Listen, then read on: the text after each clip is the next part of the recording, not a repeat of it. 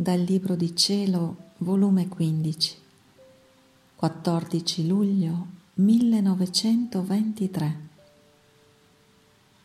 L'aspettazione di un'era nuova è segno che quest'era è vicina, ma il segno più certo è che io vado manifestando ciò che voglio fare e che rivolgendomi ad un'anima come mi rivolsi alla mia mamma nello scendere dal cielo in terra, le comunico la mia volontà e i beni, gli effetti che essa contiene per farne un dono a tutta l'umanità.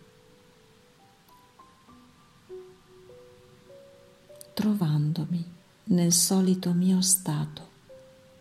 Il mio buon Gesù è venuto, ma tutto afflitto. Mi pareva che non sapeva da me distaccarsi. E tutto bontà mi ha detto, figlia mia, sono venuto per farti patire. Non ti ricordi quando, volendo io castigare l'uomo, tu non volevi, volendo patire tu, invece loro. Ed io, per contentarti, ti dissi che invece di fare per dieci, per amore tuo, farò per cinque. Ora le nazioni si vogliono dibattere e quelle che si credono le più potenti si stanno armando fino ai denti per distruggere le nazioni deboli. Si tratta di distruzione intera, figlia mia. Perciò sono venuto a farti patire per darti quel cinque promessoti. Al fuoco e all'acqua la mia giustizia darà il potere dell'ufficio che contengono per distruggere genti e città intere. Perciò è necessario un poco del tuo patire per dimezzare questi castighi. Ora, mentre ciò diceva, si è mosso nel mio interno, come se avesse nelle sue mani tanti strumenti e come li muoveva, così si formavano. Pene e dolori, con tale stiratura di tutte le mie membra che non so come sono restata viva. E quando vedeva che per la forza delle pene gemevo. Tremavo. Gesù, con un'aria di chi ha trionfato di tutto, mi diceva, tu sei vita mia e della mia vita posso fare ciò che voglio. E continuava il suo lavorio di farmi patire.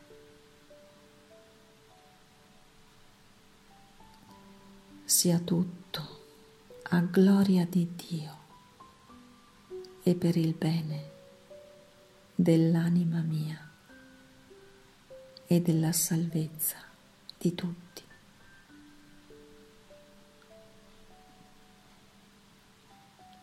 Onde, dopo ciò, ha soggiunto,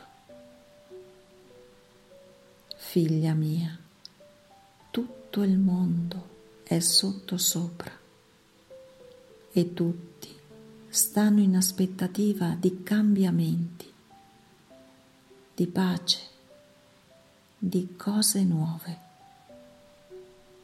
Gli uomini stessi si uniscono per conferire e si meravigliano che non sanno concludere nulla e venire a serie decisioni, sicché la vera pace non spunta e tutto si risolve in parole, ma nulla ai fatti.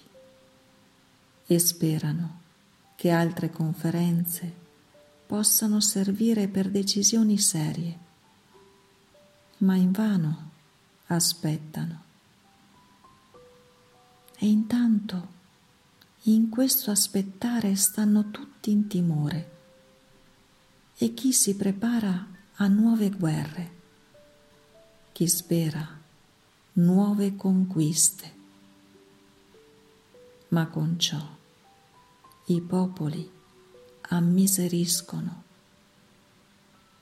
si spogliano vivi e mentre aspettano, stanchi dell'era triste presente che li involge, torbida e sanguinante, aspettano e sperano un'era nuova di pace e di luce.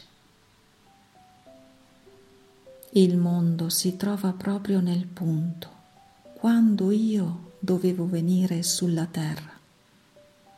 Tutti stavano in aspettativa di un grande avvenimento, di un'era nuova come di fatti avvenne. Così ora, dovendo venire il grande avvenimento, l'era nuova, che la volontà di Dio si faccia in terra come in cielo. Tutti stanno in aspettazione di un'era nuova, stanchi di questa senza sapere quale sia questa novità, questo cambiamento, come non lo sapevano quando io venni sulla terra. Questa aspettazione è un segno certo che l'ora è vicina,